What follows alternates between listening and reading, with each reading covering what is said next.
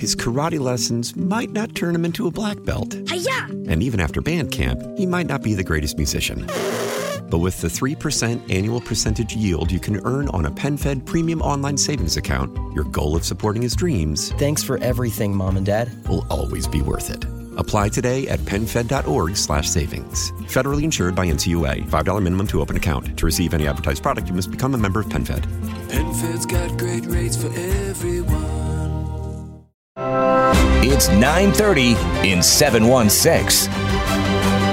you know, we're going to get into a recession. I don't know whether that's going to be six months from now or a year from now or five years from now. They're unpredictable, but, you know, it will happen for sure. Well, a new Bankrate survey finds four in 10 are ill prepared if an economic downturn hits the next six to 12 months. the greatest bull market that we've had, the greatest rise in stock market in the stock market in stock market history happened at the end of the last recession. What to do? On average, you should have about six months worth of cash set aside in a savings or checking account. And who should worry? The people who don't have large amounts of stock, the people who may be living on fixed income, people who are living on social security payments. I'm Tim Wenger on 930 and 716. All the experts say it's only a matter of time. A recession will be upon us, an economic downturn of sorts at the very least.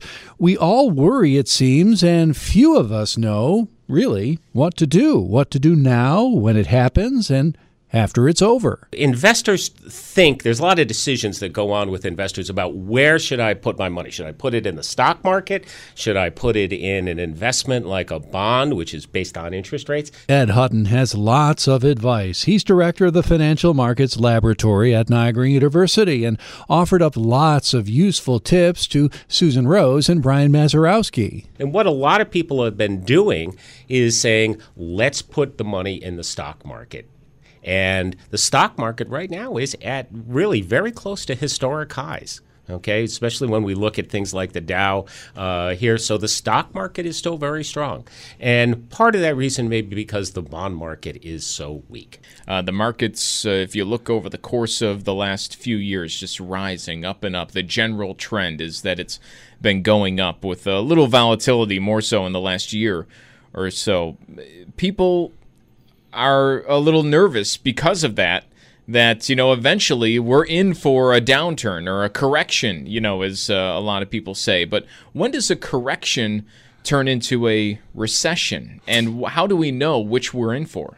Yeah, so just some the way that we characterize a downturn, a, a bear market, you know, and so a bear market is going to be when stocks are moving down. So that's generally defined as about a 10% drop in stock prices. We've actually gone through some of those 10% drops. We've had a couple of them, but we haven't had the really uh, severe uh, bear market. Uh, is that going to happen? Yes, it always has been. It's one of the things that I do uh, is that I study stock market history, and I can tell you that since the stock markets have uh, have existed, we've always gone through cycles, and there are a lot of cycles that happen in the market, and we are really due for a correction uh, in the market. That's just the way that the market uh, works. It tends to get ahead of itself and then it pulls back and corrects.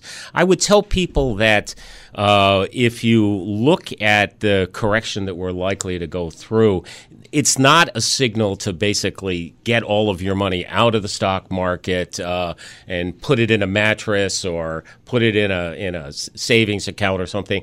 That you really, in order to be able to, to accomplish a lot of the goals that you want to do, like saving for retirement, you really do need to be in the stock market. You do have to have uh, investments uh, in the market, but you have to. Uh, be prepared to accept some of this volatility. So some of these changes, and it's a it's a roller coaster ride, you know. And like anytime we go on a roller coaster ride, sometimes we get queasy uh, on that. It's easy to get kind of sick to your stomach, and uh, I think we're probably due for that, especially looking ahead to next year. Next year is an election year. And there's some very different choices that uh, Americans are going to face uh, next year.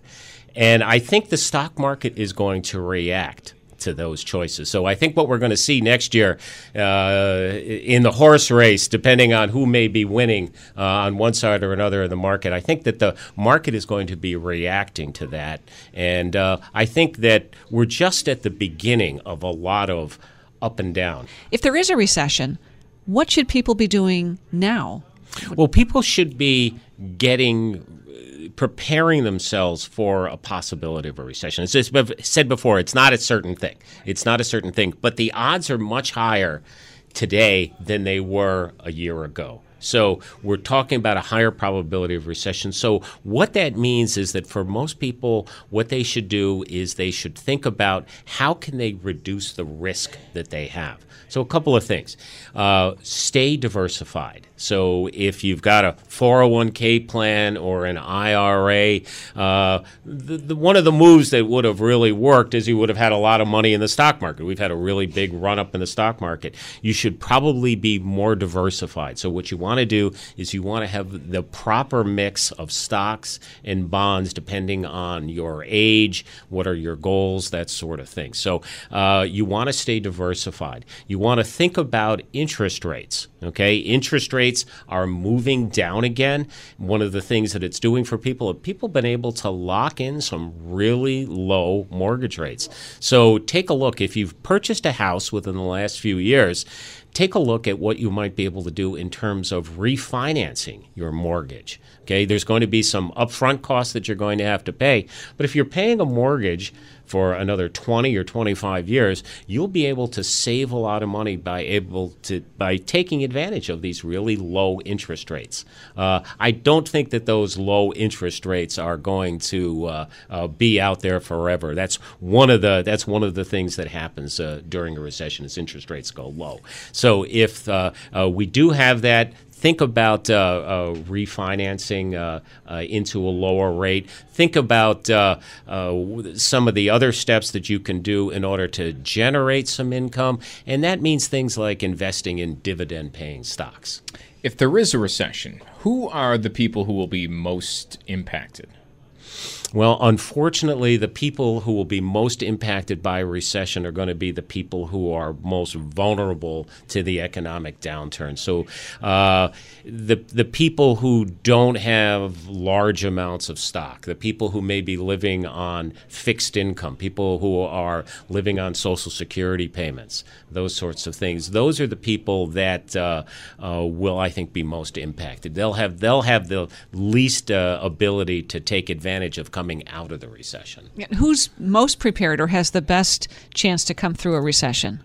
Well, people, uh, unfortunately, people who have the most resources, because they'll be able to, they'll, those are the people that will be able to make the investments, uh, just like we saw coming out of the last recession in 2009. The people who had, who had resources to be able to put into the market, those were the people that got that 350% gain. You know, I've been reading statistic after statistic year after year talking about folks not being prepared for retirement. So it doesn't surprise me at all that folks wouldn't be ready for a recession. Mike Lomas of the Financial Guys is also convinced a downturn is in the cards and has lots of advice and cautionary guidance. It really means that they don't have enough cash set aside to prepare for that. So it really doesn't surprise me. And, you know, people need to be more prepared. Uh, on average, you should have about six months worth of cash set aside in a savings or checking account.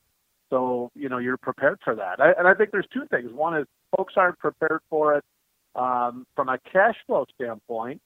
They're also not training themselves to do other things out in the marketplace, meaning that, you know, if I'm a welder, I should get certified and trained to do something else because if I lose my welding job, you know, I might be able to fit a different niche, and they're not doing that and they're also not preparing their portfolios. So, you know, we talk about all the time diversification and being prepared for the next downturn with your investments and making sure that you have cash or uh, bonds or you know CDs, something that's not stock market related, because oftentimes a recession uh, is going to uh, actually going to see the stock market typically go down before the recession hits.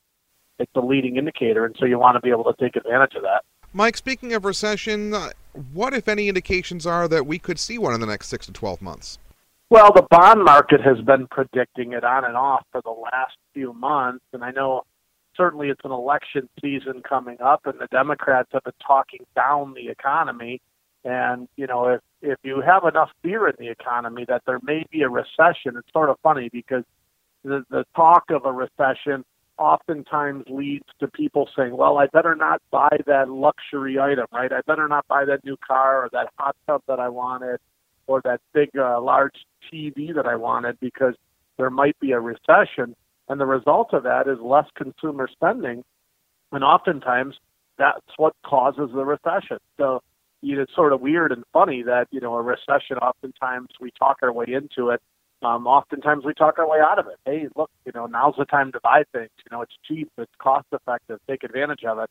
And the market swings the other way. But you know, you can't predict those types of recessions, but what you can do is prepare for them. And as we talked about before, making sure you've got at least six months worth of cash set aside, train yourself to do other things out in the workforce so you become more valuable to your company. So if they lay folks off, hopefully it's not you. And your investments are prepared for the downswing before the recession so you could take advantage of it and buy, you know, asset classes when they're cheap.